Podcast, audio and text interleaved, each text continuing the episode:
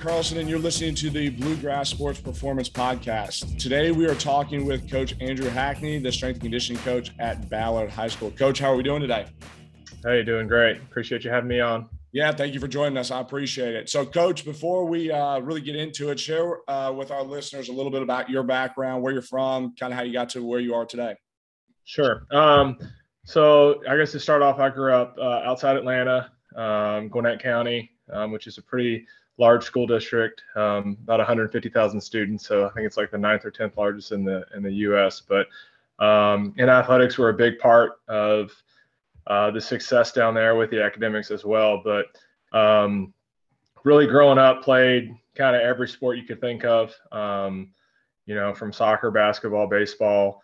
Um, kind of ran the whole gamut of things. And then I think, like most people, when I got to high school, um, you know, had to start kind of picking some things to, to um, focus on. So football was huge in the South, still is. Um, so football was kind of my main sport. And then uh, decided to wrestle in the winter and then do track and field in the spring. So started throwing um, discus and shot put for my high school team.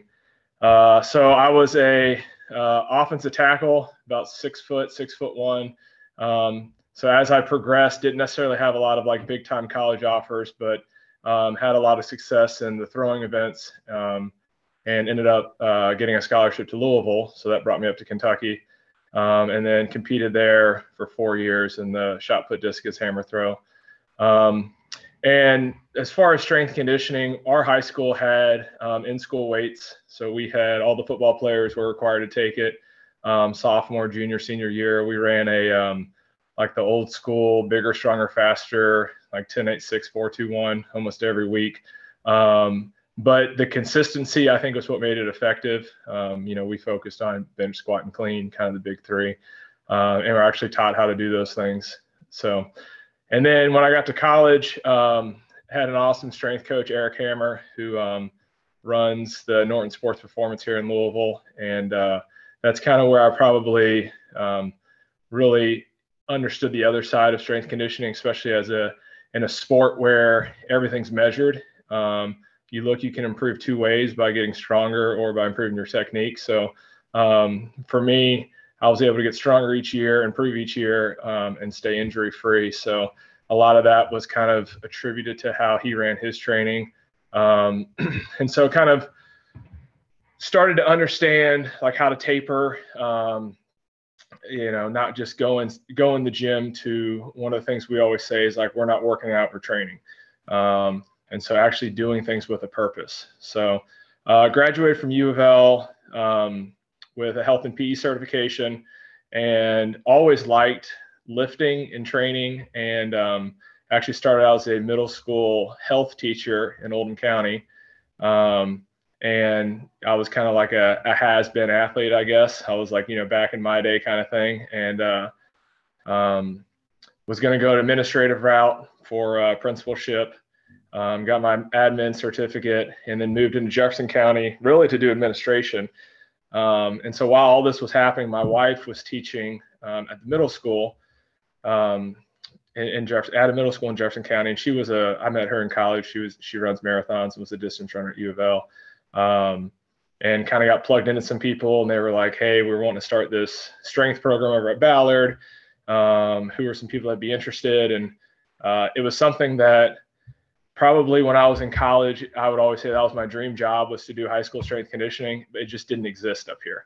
Um, and so once i kind of laid my roots in kentucky um, it was a little disappointing to be like man there's there's high schools aren't um, investing in a full-time strength conditioning coach. So I, I saw this as an opportunity um, and moved over there five years ago um, with a football class, and then this year is my first year.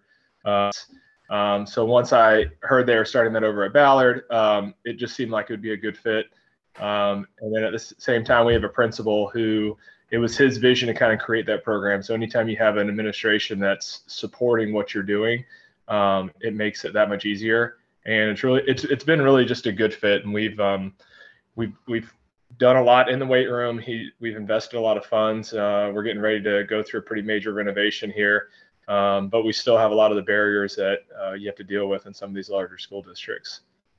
Yeah, you, and you mentioned a lot of really interesting points, and I'll kind of want to backtrack, and I'll probably touch on a few of them here. So you were fortunate enough to be in a place outside of Atlanta, Georgia, where you did have a high school strength and conditioning program. So talk to us. I know you talked to us a little bit about the bigger, faster, stronger, but what did that setup look like? Uh, you know, how big was your school, and how did that start getting you down this path?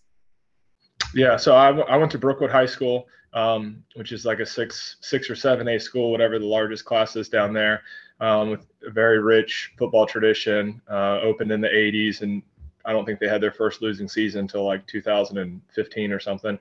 Um, three head coaches in the last 30 years, and uh, would would be identified as a football school, um, definitely. But yeah, so we had a our high school actually had three weight rooms. Um, we had about 3,400 3,400 students, so pretty large high school.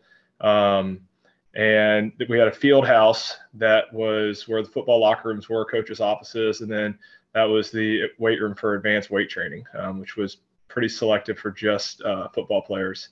Um, our school also had offered beginners weight training and a females fitness class, which were two other uh, weight rooms in the school that were a little bit smaller, probably a little more comparable to what we're what we have in JCPS because um, we haven't done the field house option. Um, but so yeah, down there um, it was spread out six periods a day, 20 to 30 kids in each class. Uh, our offensive line coach was the was the weight training teacher, um, and he had us on just you know a year long program. Um, flat bench, incline bench, um, you know, a lot of testing, but just I think the biggest thing and what I'm realizing now is just the consistency of it. You know, we didn't do necessarily a lot of fancy things, but we were in a program where it wasn't just like um, training six weeks leading up to season. So that's a lot of things I'm seeing now, especially with your um, non-football sports, is they want to go and do like a six-week training session, start their season, and then they don't touch the weight room again until six weeks before their their next season. So so that's something that I've kind of pushed here is it's like let's build let's be consistent over the long term. Mm-hmm. Um, then we don't have the pressure to you know have to to do anything crazy, but just be be good at being consistent. So. Yeah, it's awesome to, to hear. And I, and I know we've talked about in other states, South Carolina, Georgia, Texas, where there is a buy-in, not just from just one school or one school district, but seems like across the state, it is a uh, fairly well-known thing that the most schools have in-school weight training. They have right. multiple weight rooms, so it's it's unique for you, somebody like you that's come from a place like that, and I'm sure it's been eye-opening in many ways. And now transitioning into JCPS, where there isn't really anything, because to my knowledge, is there another strength and conditioning coach like you at the public school system? I know that we've got St. X Trinity, a few things like that, but I, don't have a big knowledge base to know that there's a ton going on in, in Jefferson County. Is that fair to say? Um, there, I don't want to say that nothing is happening because I just don't know. Like, you know, I don't want to be ignorant and be like, we're not, you know, we're doing something nobody else is. I mean, I know some of the other schools offer in school weights. Mm-hmm. Um, I don't think it's structured in the way that we have. Um, like this year, we have it's a sophomore through senior class. I'll get into that a little bit later, but um, basically sophomores through seniors, we probably have 95% of the football players. We've got all the all the basketball players, um, and then kind of a handful of the other sports. But um, yeah, I know I know some other schools in our area and some successful schools. They'll have like one period of weights, um, and it's just kind of a mix. But we've tried to be very intentional. And one thing I've tried to be intentional of, um, which may be a little different, this is probably more my track background, is kind of taking it out of being like the football weight room and it's the sports weight room. Um, and so we we went away from having a one class of the entire football team in there, and we've split our football team over uh, two periods. So my sixth and seventh period of the day are really heavy. Almost every kid in there is an athlete at some level. Um, and and honestly, my goal is probably to to try to build like a advanced or an elite class where you kind of have a lot of your top athletes um, in that last period of the day, just because that's where the kids want to be and they don't have to go back to class all sweaty and that kind of stuff. So it's just it's it's different, different facilities, different, you know, just speaking back to Georgia, like we had um, we had locker rooms, we had showers. So I mean, we're showering after practice, we're showering in between classes. Um, we just don't have those facilities in, in Jefferson County um, to to make it that accessible for kids. Well, it, it, it's good too to see so you've got this background coming from Georgia, uh, and I came from the college sector, so it was a little bit different going down to the high school sector. Is we can have the ideal model and we can see, hey, this is where we want to go and this is what we're working towards, but working within the confines of what you have right now, right? And, right. and I was fortunate enough to come up to uh, up to Ballard when you guys hosted Family Day. Uh, I guess it's almost been a year now. Uh, yeah, yeah. So and and you guys have how many people? And this will start getting us into our conversation about Ballard itself. But how many people go to Ballard? Uh, typically about two thousand. We're at about twenty two hundred this year. Yeah, 2200. And then, so, and then your weight room right now is about how many square feet? Um, I don't, I don't know the exact square foot off the top of my head, but, uh, it's, we, we have, and right, uh, in there right now, we have 12 racks. So 12 racks. Um, that, that could get, that could get tight quick, especially if you start putting, putting people in there. There's 2000 kids. I'm only dealing with 770 at my school and it already starts. Right. Yeah, yeah. So we definitely do things based on our population, obviously. So yeah, yeah. There's no question. Okay, so talk to us a little bit about uh, kind of Ballard setup in itself, because again, I think, uh, and the unique part about all of the conversations I've had with these with coaches is that every place is different, and that then right. ends up impacting how we think about programming. There's an ideal way to program, and there, if if we could live in that ideal world, that'd be great. But that's not the case. Um, so talk to us just about Ballard itself, and then we'll start going down the rabbit hole of your strength and conditioning program. All right. So I'm going to go ahead and share um, my screen. Although right here it says host disabled attendee from oh, share screen. Go ahead. All right, let me try this now. Okay. You see that? Yeah, I got you. All right, so uh, like I said, a little bit about Ballard. Uh, about 2,000 students typically. We're at we're closer to 2,200 this year. Um, you know, traditionally has been ranked as um, one of the higher achiever, uh, higher achieving schools in Jefferson County for sure, but even across the state. Um, that's the one thing that makes it unique is that um, you know Jefferson County has a certain uh, aura, I guess, or people hear things about it, um, and even me living, you know teaching out Oldham County, um, totally different school district. Um, it's easy to to kind of make assumptions about things, but we have some awesome kids at our school, and and for the most part, uh, it's it's an awesome place to work. I mean, I've I've loved going to school there and stuff, so it's um, it's been great. But uh, diversity wise, 55% white, 30% African American, Hispanic, and then free and reduced lunch. Um, and the one thing that's interesting about JCPS is that every kid in the district gets free breakfast and lunch. Um, and so the foods, you know, there is food available. I mean, you could talk about school lunch nutrition. That's a totally different topic that you could go on about, but um, they do have access uh, for all the kids. So um, we're on a seven period day. I have five weight training classes, um, two girls and three boys classes. And then I do teach a special ed um, PE class. Um, so this is our first year with with two girls classes, um, which has been interesting, and that's really, uh, I guess, changed in terms of like buy-in. Um, this year, our girls have really taken it up to another level, and a lot of it has to do with um, working with the counselors and being intentional about which kids are signing up for the class. And I think we've kind of laid that foundation of um, expectations in our class and you know, dressing out is required, participation is required, you know, filling out, we use TeamBuildr filling out TeamBuildr app is required. Um, and so we don't have kids joining the class that are just joining it to try to find an easy class. Um, so our weight room growth, um, this is just how many kids we run through our program. Um, my classes are typically capped at 50. I've got a period of 60 right now. Um, so just when I first got there in 2018, we had our two classes, and it was probably less than 100, um, but we've gone up to about 250 students being serviced um, coming through the weight room 10th through 12th grade. So, um, but with that being said, we had I get a sheet in the spring, and we had about 350 uh, students actually sign up for the course, and so that's one of the reasons why we continue to grow it and add sections is because every year we get more and more kids um, to sign up. And a lot of that comes through conversations with coaches um, you know, explaining to them, showing them what we're doing in the weight room, and then they basically are, are communicating to their kids like, "Hey, we want y'all to be in there." Um, that was huge for basketball. It's been huge for baseball. Soccer has had a big push this year, um, getting those kids in there.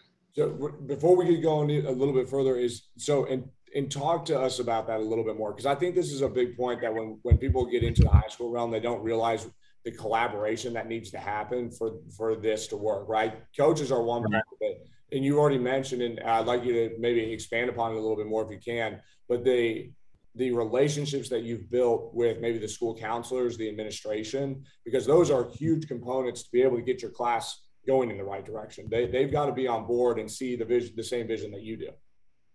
Right. Um, I think it, it obviously starts with administration, um, with our principal talking to him and having conversations with him about how we are tracking data, um, how we're looking at data, explaining the system that we're using to him. Um, one of the things that we're going to get into in the next couple years with our um, renovation is bring in some of the velocity monitors, and we've talked about uh, collaborating with other with other teachers, um, some people in our STEM department to do action research projects where they'll have kids actually come in and analyze bar path, um, uh, velocity, and those types of things, and try to give feedback to the athletes lifting. So um, just things like that add um, probably validity to your class, um, and it's it's an easier selling point, I think. So anytime you can collaborate with other teachers and not just be like hey, we're just in here lifting weights and we're just doing it for the football team. So um, doing it across the board. And then in terms of like counselors, uh, you know, understanding that, and it's really with everybody, but just having that open mindset of like, they're not going to do everything that you want, but if you can get 80%, um, that's going to go a long way. You know, I can't give them a list of all the kids that I want and be like, these are the kids that are going to be in my class. And if they're not, then I'm going to throw a hissy fit about it. But um, they're going to be way more open to helping you um, if you kind of understand that sometimes you know your numbers might be high or sometimes it may not be exactly what you want. Um, and that's kind of the, the, route that i've taken with it and we've had a pretty good um, had a pretty good turnout with things. Uh, and like i said it just it just helps when you have people in those positions that understand um, that understand the importance of your class. One of our counselors had a son that, or has a son that played uh, high school baseball, and you know she's like, "Oh, I understand. You know why it's important to have these kids in the weight room and not just anyone who signs up and those types of things." So, um, and then yeah, as far as coaches, um, I think it's a lot of it's word of mouth. Um, social media is huge, and that's one of the reasons I, you know, I tell the kids I like putting things out on social media uh, for your coaches to see, for college coaches to see, and really just for their peers. Um, because you know these kids do work hard, and there's a lot of things that they do that go unnoticed. And the the more exposure that you can give them, I think the more buy-in, the more buy-in that you get. Um, and then, like I said, having those conversations with coaches. Um, one of the things that I love, uh, I think it was uh, Mark Hoover. I think he's the guy out of South Carolina. He's got like his five pillars. Um, I, I just I steal stuff from everybody. So I mean, I think that's what we talked about before coming on here is just kind of picking up from other coaches. But I mean, you could touch on our program, and I could tell you just kind of pulling stuff from everybody. But like his first pillar was like do no harm. And so when you approach the coaches and you're like, hey, my first thing is like I don't we're not going to harm your kids. Like we're not going to put them in a position that's unsafe. Um, and I even have to tell the kids that sometimes, you know, if it's an exercise they want to go heavy on or they want to you know add weight um, you know i'm like i'm not training you to try to be a power lifter. We're trying to improve your sport. So i'm not necessarily worried about you hitting this number on a back squat or you hitting this number on a on a bench press if it's going to put you at at a greater risk. Like we can we can accomplish that same goal with other exercises. So you know i think just kind of being open-minded about those types of things um, and being transparent with those coaches and administrators like they can understand that and respect that and and then it's just kind of uh, you kind of get the ball rolling downhill there. Um, and then obviously for things like football, football's our cornerstone sport pretty much because it's it's the largest group of kids. It's it's just um, you know sharing with them you know what we do, why we do it, and then with our football coaches, it's it's showing progress and giving them the data and just being like, hey, look, this kid has, has done this or you know, sending a text message during class, hey, you check this out. Uh, your linebacker just did this. So because um, it takes a huge uh, portion of time off of their plate, um, which I know they appreciate. Oh, absolutely. And I think that's one of those things that we, uh, as strength and conditioning coaches, can continue to add to their to to their team. Right. I, I think a lot of the times, right. especially in smaller county schools, they want to put the defensive coordinator, offensive coordinator, and if they're qualified, it's absolutely great, good for them to, to be able to do it. But I think it does take a lot off of those coaches to be able to free themselves up to be able to do football, which is what they truly love, just like we truly love to be in the weight room and working with their kids. Right. Yeah, that's awesome. All right, so go, sorry, I, I know I took us off. Of no, you're fine. I was um, so I think what I have here. Okay, so this is um, at least with the slides I'm sharing. These are some pictures of our weight room, um, and just some of the changes that we've made. Um, I think when we had, I don't know if we had this wall up last year with yeah, the family. Yeah, last year there was a wall there, so that's you guys. Yeah, so we still had a wall up. We had some low hanging bird cage lights that have been um, replaced. Um, we finally got some speakers up, and we have uh, some some of the screens that are mounted up to the walls. Um, so in the past, um, well, I'll jump into programming a little bit. That's be a little too quick to do, but um, yeah. So we have six six half racks on one side of the weight room, and then looking at the other side, we have another six half racks. Um, another image. We've added, you know, things like plyo boxes and um, a lot of the weights and dumbbells and med balls have been new this year. Um, and then we use TeamBuildr. You know, TeamBuildr has been huge for us, especially with the large numbers.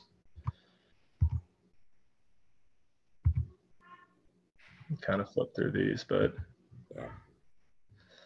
Yeah, so I mean, it, it's a decent amount of space, um, but when you get 60 kids in there, you know, you can't necessarily have everybody in a rack at the same time. Um, we don't necessarily have the space or equipment to do that.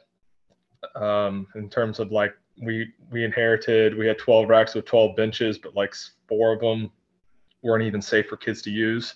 Um, so that's when I kind of like you know, scrapped them together and found six quality benches for us to use. Um, and then same thing kind of with bars. And that's looking across both sides. Yeah, that's but, awesome that you guys were able to get that again, that that wall down to be able to again. It doesn't. You would think a wall doesn't do much, but just to open up that space a little bit. And I, again, I haven't seen it in a, in a year now, but that's awesome. Yeah. So, and we've had a lot of other challenges, kind of Jefferson County, Jefferson County wise, like um, half of our weight room the one one side is was the actual was an actual room at some point. And then i think some previous coaches came in and they busted down half a wall and laid some concrete and um, just things as little as just like getting good airflow down there. I mean you'd be surprised. Just the we've got an old building. I think ballard just celebrate we just celebrated our 50th year um, a couple years ago. So uh, trying to trying to put a weight room in, the, in a room that wasn't necessarily designed to be one has definitely had some obstacles. I can imagine. That's awesome. Yeah, that's great. Again, great to see the development and continued progress. And again, a lot of that comes from you, but also comes from the administration being able to help you guys out, which is great. Uh, so as as we look at this weight room and just just help our listeners kind of understand it a little bit. So when you guys get your kids to come in, uh, do they have locker rooms to be able to change into? Then they come over to you all in the weight room. How far or close are those? All those types of things. So we have we have uh, locker rooms in two different locations. Um, outside of this room, um, outside of this room, there's a hallway, and there's the football locker rooms that are down there. And then down the hallway and upstairs, there's another hallway, and that's where there's like four other locker rooms. So, yeah, typically um, that's the one nice thing about having a lot of the football players uh, towards the end of the day. They have those locker rooms that are accessible. Um, but basically, when the bell rings, I meet most of the kids up in the hallway, um, and I'll open up whatever locker room we're using for that class period, allow the kids to change, and then they're going down to the weight room. Um, and then through TeamBuildr on on one of the screens, that's one of the touch panels. They have an attendant sign in, so they just tap their name, uh, and it checks them in for the day. And then on the other screen, um, that's the workout of the day. And at this point, they know what they're doing each day because our we're still doing the same workout we started the school year with, pretty much. Um, but a lot of our kids will go ahead and get into some type of warm up, um, some type of movement. Um, but you know how high school kids are. It's it's like herding cats sometimes. So it's uh, once we get them all in there, we start. We'll start um, we'll start a warm up um, together. So we just do. You can kind of see we kind of have some uh, paths across the weight room. We get into five, six lines, and we just go through um, forward jog. Uh, they they jog and walk back, jog and walk back, high knees, um, and then we do elbow to insteps. And then if we're squatting that day, we do we spread out and do some hip mobility. And if we're benching that day, we step out and do some shoulder mobility. So it takes about maybe three minutes, and then we um, we split up and get into our workout. Nice, that's awesome. So you got you guys, if I remember correctly, you said you had seven periods. So how many? How long is each period for you all then? So we have 50, we have 50 minute classes. Okay, yeah. so if we're coming from a class, we've got to get to the locker room, change. We got to imagine part of that's going to bleed over into class. So and then we got to warm up. So we're looking at roughly. Sorry, I may be jumping ahead on you a little bit. No, you're fine. Um, what are we looking at roughly time wise from Ah, oh, there we go. So you got it all down. This is how you know. This is how you know you're yeah, yeah. conditioning coaches because they've already got so, it. Well, I'll back up first. This is my saving grace right here. This is one of the first purchases I made for our weight room. Um, and there's a bunch of different times. The only reason I ended up buying this one is I just remember being in college and we had the timing system and it was with a remote and we spent like half a workout because the strength coach was trying to figure out how to program the clock the right time. Yeah. And then the other the other time it was like no one could find the remote or the batteries were dead. So um, GymNext, I've had it for three or four years now. It is awesome. Um, you can buy it on Amazon, buy it from their website. Um, but there's no remote. It's an app, so it connects through your phone. Um, and then these are just some screenshots. You can actually build your workout through your phone. You can have different timers. Um, so we run on a on a timing system, the same timing system, uh, Monday, Tuesday, Thursday, and then Friday uh, we finish uh, with what we just call Flex Friday, which is a bunch of bicep curls. But uh, so so all of our working sets are a little bit shorter. So instead of 3:30, I think they're three minutes. Um, but once that starts, um, yeah, this is kind of what our class looks like. Obviously, it, it changes a little bit, but um, I give, you know, five minutes locker room and then attendance announcements, and we go through our warm up. And then the first two minutes of us starting after finishing our warm up, um, that's where kids are getting their warm up sets in. They're checking TeamBuildr to see what their history was, to see what weights they need to get out to get ready to get started. And then we go by a set by set interval. So we do four sets um, on all of our lifts, and then we rotate. Um, we run two blocks, A block and a B block and so the kids that start on A block will rotate to B block and vice versa. Awesome. So that's kind yeah, of no, that's great. And I, I, think this again, as I've had an opportunity to uh, talk to more coaches, again, coming from the college sector, I remember it was like we got 45 minutes, just three days a week, and it's going to be the weight room just to ourselves. You start getting into the high school realm, you're like, holy crap! I'm again herding yeah. cats, and then I've also got to figure out how to just condense this down, warm up all that type of stuff you know, I'm not just I'm not just lifting for 45 minutes or just doing speed and agility for 45 minutes. I am trying to condense this and then get them out to the locker room, shower, and get them out. So I, it, it's great to see a lot of the similarities between between that. So again, sorry, I, I know I'm taking us off track a little bit, but that's awesome. Um, TeamBuildr, I think, is one of the things that you mentioned in there that I think would be important, maybe for some of our listeners who haven't used it before uh, just mm-hmm. to kind of have them uh, kind of give the brief overview of how you use it. Again, it's a tool, and I think it, it can be, if used well, it can really be, it can be really a powerful tool, almost as a kind of a second coach helping collect weights. But let tell us how you use it and and, and how it's been beneficial for you.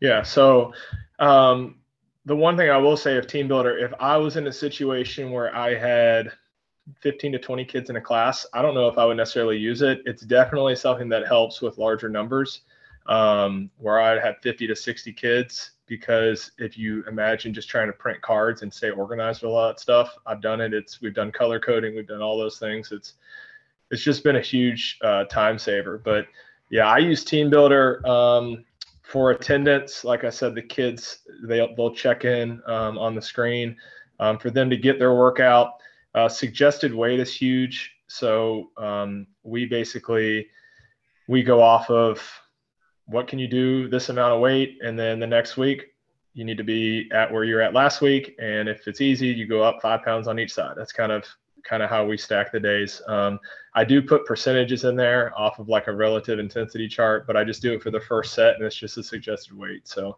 some of our kids don't necessarily know like what should I be doing for four reps. Well, if we're at you know 80%, um, it's going to track their max for them and give them at least a rough estimate. So mm-hmm. sometimes that's off, sometimes it's it's uh, normally it's it's a pretty good number, and they're at least there for their first set. Um, data tracking is huge, and then um, the accountability and ownership. So a third of our grade comes from the kids just putting weight in team builders. So they're required to, to input their weights, and then I run a completion report. Um, and that's a third of their grade, whether or not they they have to hit like a 75% threshold on entering all their lifts. Um, and then they, you know, just the things like leaderboards, um, the TV, the they have a thing called TV mode where they share PRs, but you know, running leaderboards is just another thing you can put out on social media or share with the kids, um, especially when they're across different classes. You know, they want to know, um, you know, kid jumps 35 on the jump mat. It's like, is that the highest in the school? And they're like, no, this kid did this. Oh, I know him. You know, so it just it starts conversations. Um, and so yeah it's just another it's another tool. Um, it doesn't replace anything. It just i think you know i've always believed you know technology technology is a tool that enhances learning whether, whether you're in the weight room or whether you're in the math classroom whatever it doesn't replace what you're doing. So um, we try to look at it from that standpoint. And then, you know this is this will be our second year with TeamBuildr. So um, yeah it's been it's been really cool. That's cool. I talked to me a little bit about this too, because I this is something again adjustment on my end is I never had to do grades before. Now I have to do grades as a high school strength conditioning coach, right? And that's a weird thing to try to grade. It's it's something that's yeah. it's not turning in an assignment. So you said third of their grade is going to be that they've got to complete 75% or input 75% of their work. Right. Into right. And I've used TeamBuildr before. Kudos to you for doing the 75% because I initially I remember looking at it and going, they should be able to enter 100% of their time. Sometimes TeamBuildr doesn't save sometimes yeah. thing. So talk to us why the 75% maybe threshold and then what are the other thirds of their grades that they get there? Right. Um, so in the past, I've kind of done the same thing. I've been like, all right, well, if you're 80 to 100, you get a 90. If you're 60 to 80, you get an 80. So I basically uh, have it tiered where they're 75% or above. Um, they get 100 for that grade. And then um, 50 to 75 percent they get an 80 and and then below that's a 50 percent. It's just a u pretty much but it doesn't necessarily completely tank them. But um uh it, it's just after the first two weeks and i think that was the problem i had last year was we kind of uh, started TeamBuildr in september october and i wasn't you know I didn't explain the expectations as well, and we didn't necessarily have that. But yeah, after these kids start getting you know 50s and things on their on their grades, they're like, oh, I actually have to fill this thing out, and mm-hmm you know, some kids are gonna are gonna bluff on that stuff, and they're not gonna put in the right weight, or they're just gonna put in the suggested weight, and those things happen. But um, the ones that the ones that are that um, you know that do do it and follow it, I mean, it's it's a great tool for them. So um, so yeah, that's a third of their grade, and then the other the other part is just participation. So Jefferson County, we have to have two tiers to our grade book. They call it progressing and mastery. Um, so the other one is participating. So I put grades in every two weeks. Um, that's 10 calendar days, so it's 100 points. So if you uh, don't lift on a day or you opt out or you just say you don't feel like it, I, I tell the kids, I'm like, that's fine. It's just, it's 10 points a day. So if you're fine with, you know, use this as your off day and, and not lift, just know that, you know, your participation grade will be a 90 for this two week block. So, mm-hmm. um, and it's nice for me because I'm not every weekend pulling TeamBuildr reports and those types of things. Yeah. Um, that's great. Yeah, that's one of those things. I think it's important that uh, the high school strength and conditioning coach realize whatever you give grades to is what the kids are going to find important. Right. right? And I, I yeah. we just, I, I, just made a change. I, I give kids three points a day. One is for dressing out. The other is for their attitude and effort, and the other, to, the other is being on time.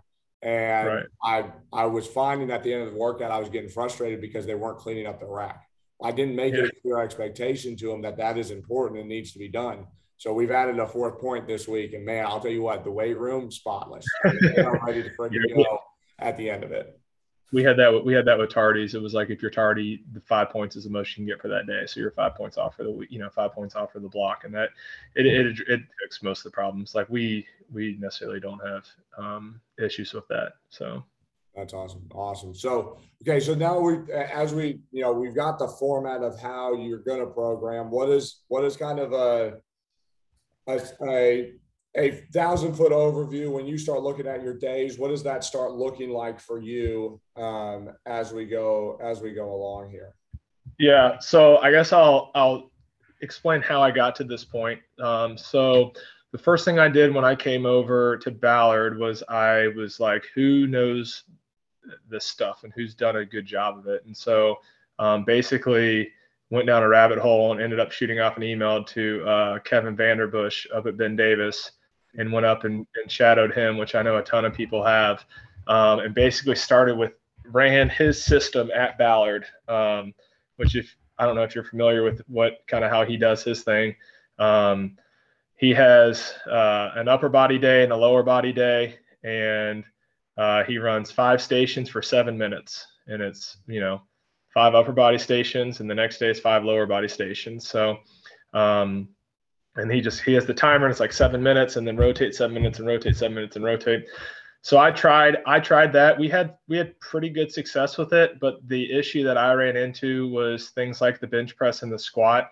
You're only you know the kids were only having seven minutes to do those exercises and i felt like we just really weren't valuing those the way that i thought that we should be valuing them and definitely weren't tracking them the way that we that i want to be tracking them because we had them filling out paper cards and doing those types of things and um, it was just there were a lot of challenges involved there. So um, the other thing is he has a huge a huge facility, a huge weight room for kids to spread out.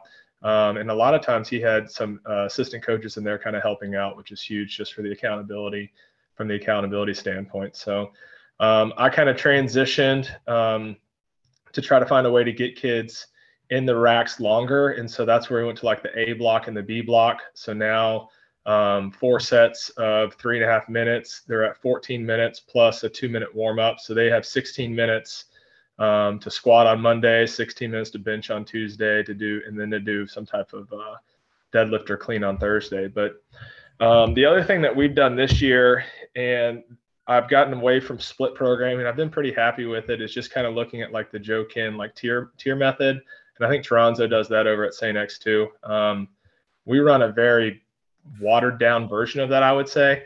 Um, but Monday, uh, Monday is our leg day. Uh, we do lower, upper, total. So whatever the main primary lift is, that's going to be our A block, and then we'll do accessory work on the other two with, with our B block. Um, so Monday, we we switched to Monday squats this year, um, just because I noticed that most of our kids were pretty refreshed and felt good on Monday because they had they'd actually gotten sleep over the weekend. And Tuesday was like my hardest day, and that's when we needed a squat, and kids were tired and they'd stayed up late, and you know, kind of back to the reality of school. So we made, so we switched and we went to lower body Monday, and then Tuesday is kind of our big bench day. Um, so we're doing an upper body there, and then we'll do some accessory work for uh, total and lower. So we will do like um, hex bar jumps, and then either like some hamstring work or some band work um, for lower body.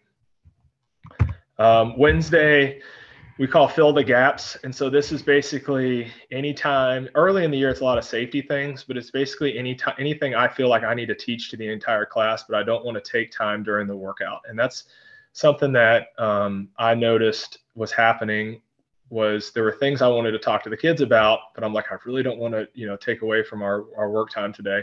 So we've been intentional about, hey, Wednesday is going to be our time where, um, you know, we'll spend 15, 20 minutes on, on clean technique. We'll spend 15, 20 minutes on, you know, a lot of people aren't, aren't um, dumbbell incline benching the right way. So this is, these are the things we need to make sure we're doing. We spend a whole day on, you know, bench press grip and where your forearms should be and things like that. And then typically, um, uh, or we'll do like yoga on those days, um, which they the kids did not like right away, and now they're like begging for yoga. They're like, "We love this." Um, so it's been finding the right yoga video if you're going to do it with your kids is definitely huge. Um, a lot of like hip movement and those types of things. At least with our kids, that's a deficiency. And then it's a da- it's a data day. So about once a month, um, I'll put out a Google sheet where they have to go into their TeamBuildr and they actually have to you know, like analyze their trend lines and be, you know, I ask them things like, is your bench press improving, declining, or staying the same? You know, what does this tell you? Um, so that gives them some accountability. So now they're going back on their TeamBuildr and they're like, oh, it's actually important what I put in. Um, so that's kind of been our Wednesday. And then Thursday is our uh, total lower upper day. Um, so we power clean. Um, I'm a big, I know there's a lot of stuff with social media. People are kind of divided on that. I like power cleans. Um, I've, uh, I feel like I can teach them well. Um, I, I still do those. I'm, you know, went through the USA weightlifting certification with cleans, planning on doing some masters competitions in the next year or two. Um, and you know, the kid, a lot of our kids like it. So uh, I've, in my, you know, a lot of people will talk about the injury and risk of injury. And, you know, I've had more injuries on like hex bar deadlift where kids will load up the weight without me seeing and like put too much weight on and, and do something stupid. So, um, so Thursday is our clean day. It's a good, I like it as a good primer also for our football players because we're not, not not so doing anything too heavy, but really kind of, um, you know, getting the nervous system, those types of things ready. And then uh, Friday is kind of our uh, secondary lift. So we'll do like a lot of single leg squats. We'll do um, uh, our incline bench press, things like that. Our, you know, our football players in season right now, um, they'll go, they'll go through like a, a dumbbell bench and some pull ups. And then they, they don't do the single leg squats. They've got some mobility work that they do. And then we finish with, um, uh, everybody basically grabs a band and we get a nice little pump and five sets of 20 on on bicep curls and kids walking the hallways flexing so it's a good way for us to to end the fridays um, but that's pretty much what our what our program looks like um, in terms of reps let's see if i put this in here um, okay so yeah our main movements that we track um, squat bench press and clean um, and then vertical jump so we vertically we do vertical jumps every thursday in, be- in between their power cleans. Um, they'll have a set of power cleans and a, and, a, a vertical jump on the jump mat to get, and they have to record that. And then um, those are just some of the accessory movements we do. I'm a big, big pull up guy. I like doing the pull ups. I think uh, the girls, it's been really cool to see them like set those goals of like trying to do a pull up with our guys. Um, we do a lot of weighted pull ups. We traditionally don't go over like five or six reps. Um, we just finished uh, some eccentric pull-ups here at the beginning of the weeks. And then we'll box jump, single leg squat, um, band walks, you know, hamstring curl, band push downs, planks, med ball slams. And we pretty much, everything you're seeing on the screen here is, is about what we get in throughout the week. Um, one of the reasons I like the tier program is when I ran the split level program, the issue that I had was, you know, if you had um, a kid that missed your Monday and that was your squat day. Well, if you're not doing any, you know, leg work again until Thursday, I mean, they're missing, you know, optimal training time. Um, where if we're if we're touching the legs a little bit and they miss the day before, their legs might feel better. They might go heavier, things like that. So um, I've been pretty happy with it. Plus, a lot of times if it's like, hey, it's leg day, you know, the, you can just tell like the presence in the room's a little different because now they're like, oh, it's leg day. Or if a kid's hurt, they're like, I can't do anything. I got a hurt knee. It's like, well, we still have these upper body movements that you can do. So um, the kids have been receptive to it. And I think as long as things are spread out the right way, um, and they, you know, they have enough rest. I mean, we're not doing like back-to-back presses on things. Well, and it, it, it's good to see too when when you look through what you have on there, and also your your kind of weekly general overview is um, there's a little give and take, right? Like that you're you're thinking about Flex Friday, for example, is a great one. I do the same thing. We have a similar thing on a Thursday where we do where we do that and we allow the kids because they really like bicep curls. Yeah. Especially our, our, our males, they uh, they just love them. I did, it makes you the. I was talking to Coach Ferranzo over at St. X. He said I didn't put bicep curls in for the first year that I was here. I put bicep curls in the second year, and I became the greatest strength and conditioning coach alive. you know, like well if that's what it takes to create a little buy, and it's great, right? Yeah, I mean, that's that's what it's all about. That's that's that's kind of where I was with like box jumps. You know, box jumps was another one. I was kind of like, you know, 24 inch box. You know, it's like we're gonna do a we're gonna do it this way and this way. And now it's like, you know what? What am I trying to really accomplish? I want, I'm trying to get you to jump. And so, you know, we're doing them consistent, and you know, every we've got the nice big um, uh, soft shell boxes. It's like, you know, the kids want to put a, a, little bit more on there and they're challenging themselves and they're actually trying to um, to put forth the effort. I mean, obviously in a safe manner, you know, we have certain expectations like landing on the box with your entire foot and, you know, being able to stick the landing and stuff. But um, you know, there's definitely there's definitely give and take. So and also like I, it's something I haven't ever considered. I if we back up one screen here, if you're watching this, is I what I enjoyed learning is I, I get in this same scenario where I've got four days where I'm like, we need to work really hard for four days. But then on the fifth day, it's almost like, okay, what do we do with them? Right. I, to train them five days a week really hard, especially if they're playing sports after school, uh, playing on club teams. Woo, yeah, it's a lot. They just come in dead. But I love, I love what you've got here with the the fill in the gaps and the ability to um, either talk about technique work, do something with a jump mat, uh, go back and have them. I, again, I think the idea of analyzing where their numbers are is a great right. It's something, it's something with TeamBuildr that you can definitely do. I'm I'm now sitting here going, okay, I track everything through Google Sheets. How could I potentially do that? Because I think that's a great idea.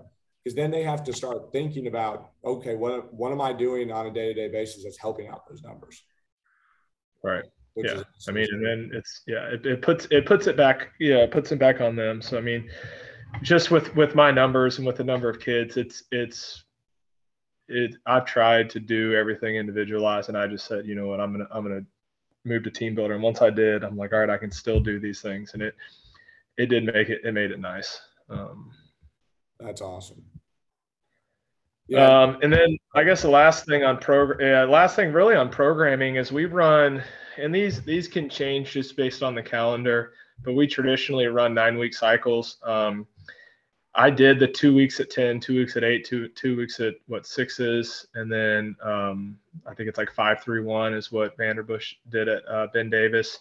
Um, and, you know, tens is a lot, especially for football players like in season, like asking them to like back squat 10 reps. I, I for me personally, I think it is. I know like for my training, like four reps is cardio.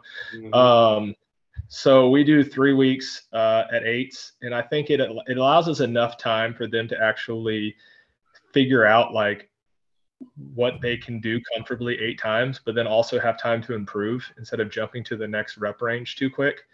Um, and then three weeks at sixes and three weeks at threes. Um, and then we we might test depending on how the calendar looks. We might just reset at eights. Um, I know with my football players, I'm planning on just keeping them at threes until the season's over. I'm not going to have them reset back to eight.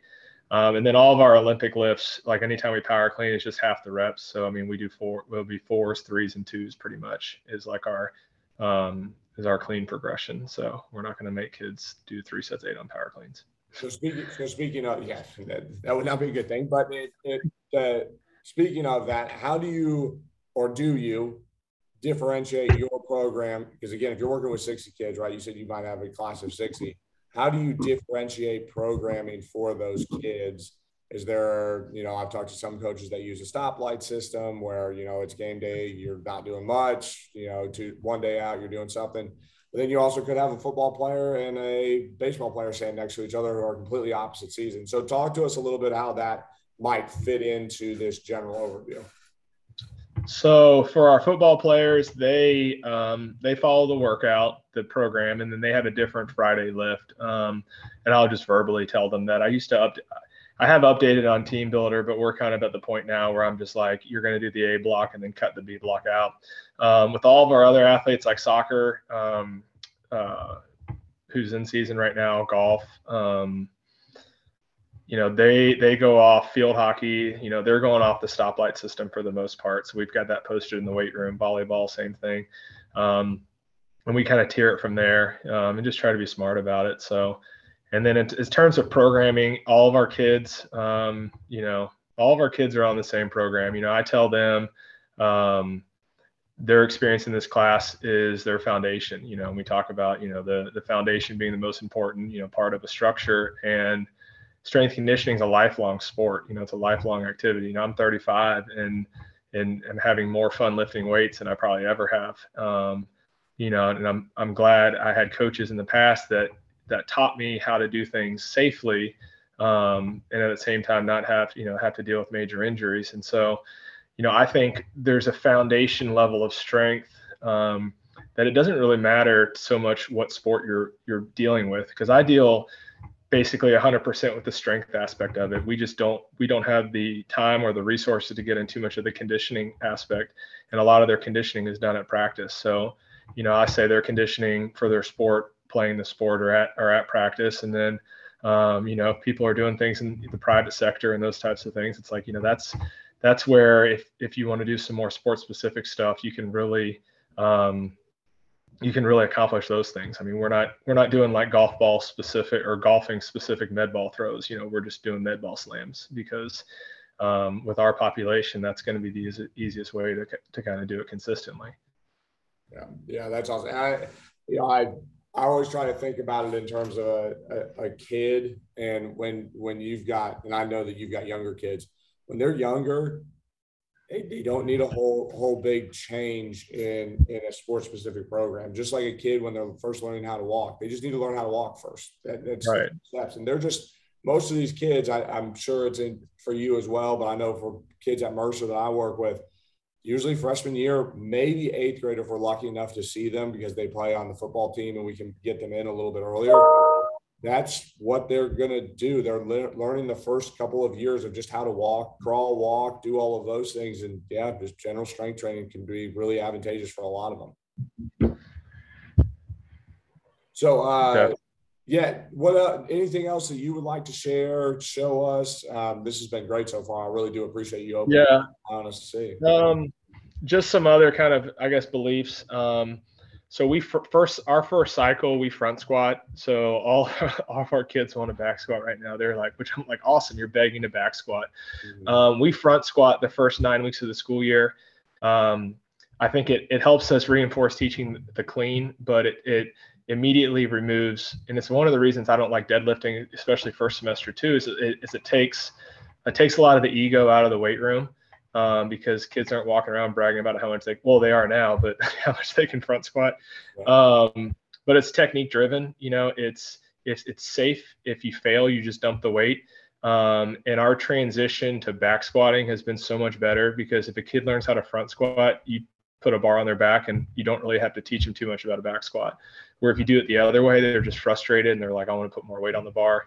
Um, we had a lot of issues with our football players having low back injuries and low back tightness when we were back squatting in season. So really, that's what drove it. I was like, look, we'll just front squat in the season, and we'll still get, you know, we'll still get your legs going, double leg uh, front squat, and and we haven't had we I we haven't had any kids come to me this year. It's like, oh, my back's killing me. So, um, and then we'll start back squatting second second cycle um, and then our biggest max um, our biggest max is before spring break just because with the demographics of my athletes it's the biggest off season for a lot of them. Um, and it's our it's our most consistent training block. So when we get back from christmas and it's like january 2nd we basically get like you know 8 to 12 weeks of uninterrupted training um, and so that's when we'll bring things in. Like I'll I'll just introduce into things like bands and like some overload training and some board presses and things like that.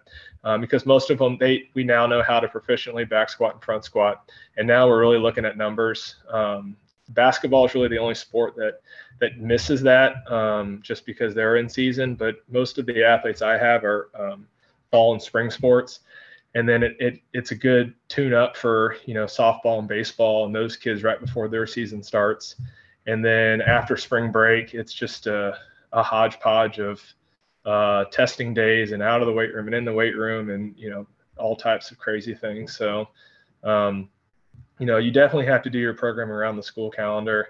You know, and I'll tell our football players is it's like now that the kids I had last year when they're looking at data, you know, they're like, oh, I, you know, my bench was higher you know in the summer and it's like well you're in season right now so look at where your bench was last year at this time. And they in TeamBuildr they can look back and go oh well you know i'm 40 pounds above that. So um, and then i'm like look at what you're you know you were at spring break. I had 40 pounds so that's a good goal for you to set this year. So you know we definitely structured around the school calendar um, you know and there's just that's just another barrier that you have to deal with in the high school. There, there's no question about that and I, i'm glad you brought that up. I think that's something that is oftentimes overlooked is you do have to consider those factors. Again not just not just what your setup is but also what uh, your setup in terms of the physical space but also what you're having to deal with uh, with your calendar of the academic day and the academic calendar. It's really important to see what that looks like. Um, anything else that you would like to share with us as I, I know we we're, we're pushing up on an hour here so i don't want to take too much of your time but i really do appreciate you kind of opening up and showing us what what you've got here? Um, I mean, no, not not too much. I don't think at this point. I mean, you know, like I said, if, if you have large numbers, I'd encourage people to go um, to go look into TeamBuildr. Um, you know, TeamBuildr's been uh, has been awesome, awesome for me um, in terms of just tracking and those types of things. And then um, it really one of the other things we didn't really talk about was just like is your ability to change things like on the fly. Yeah. So it's like you'll set up the weight room and you'll print out all these cards and then you're like, crap, you know, I don't want to do a single leg dumbbell RDL because I'm now realizing no one knows how to do it. So mm. in TeamBuildr, you just open it up and switch it and um, and it's good. So do you do you use phones for your kids? Do they just bring their own phone? They download it on there and then they, they yeah yeah. So oh um yeah so they're um they bring um they bring their phones. Um, this is where, let's see, like in our administration, this is where we're headed uh, next year with that facility. Oh, awesome. Um, so we'll have racks coming in, double-sided half racks, and then let me scroll down. Um, get it. It's probably better to do the overview. So yeah, this is what we're looking at. Um, down the road. Um, it's been approved and everything, and we're working on getting these racks finalized. But hopefully, um, by this summer, we'll have a weight room that looks similar to that. So um, we'll have iPads in all the racks. We have the iPads, and I'll I'll let the kids use them. Uh, most of them use their phones, um, but the iPads seem to work a little bit better. But yeah, the majority of the kids input things on their phones. But ideally, we'll have um, an iPad on every rack. So we'll have 10 iPads and use. Um, they have weight room view on TeamBuildr, you can have four kids' accounts pulled up at one time pretty easily. Um, and so that's 40 kids that would have their information up on um, up on iPads. That's great. And so now that's the same physical setup that we saw in those other pictures, right? That you've already shared. That's it. Right? Yeah, this is the same physical setup. So instead of racks going this way and mm. I guess over here in this corner, um, yeah, it's the same setup. So it'll it'll allow us to um, do the same thing with the A and the B block. Um, but you know, just it, it's better for me. It'll be better viewpoints and lines and things like that in terms of being able to see all the kids at one time. So well, that's that's great. And again, I, as much as we want to push it from uh, as strength and conditioning coaches to get to that point in every in every weight room, uh, that's great that the administration has bought in to be able to get help get you to that point. I mean, because we can only raise so much money as a strength and conditioning department, uh, but that's right. That they're backing you. On yeah, our yeah our our principal they yeah it's been nice. That, that's awesome. All right, well that's uh that's kind of where all my questions were from. Um, as we kind of wrap this up, tell listeners where they can reach uh, either reach out to you or follow the work that you're doing at Ballard. Uh, so the easiest way is probably um, is just just through Twitter. So my Twitter is at a hackney five seven. So H A C K N E Y five seven. A hackney five seven. And um, my email is too long to listen, but yeah, Twitter is probably the easiest way to to reach me or follow our program and um, check out those things. So that's awesome. Well, Coach, again, thank you so much for for carving out an hour of your day. Yeah being able to sit down with us and do that. No problem.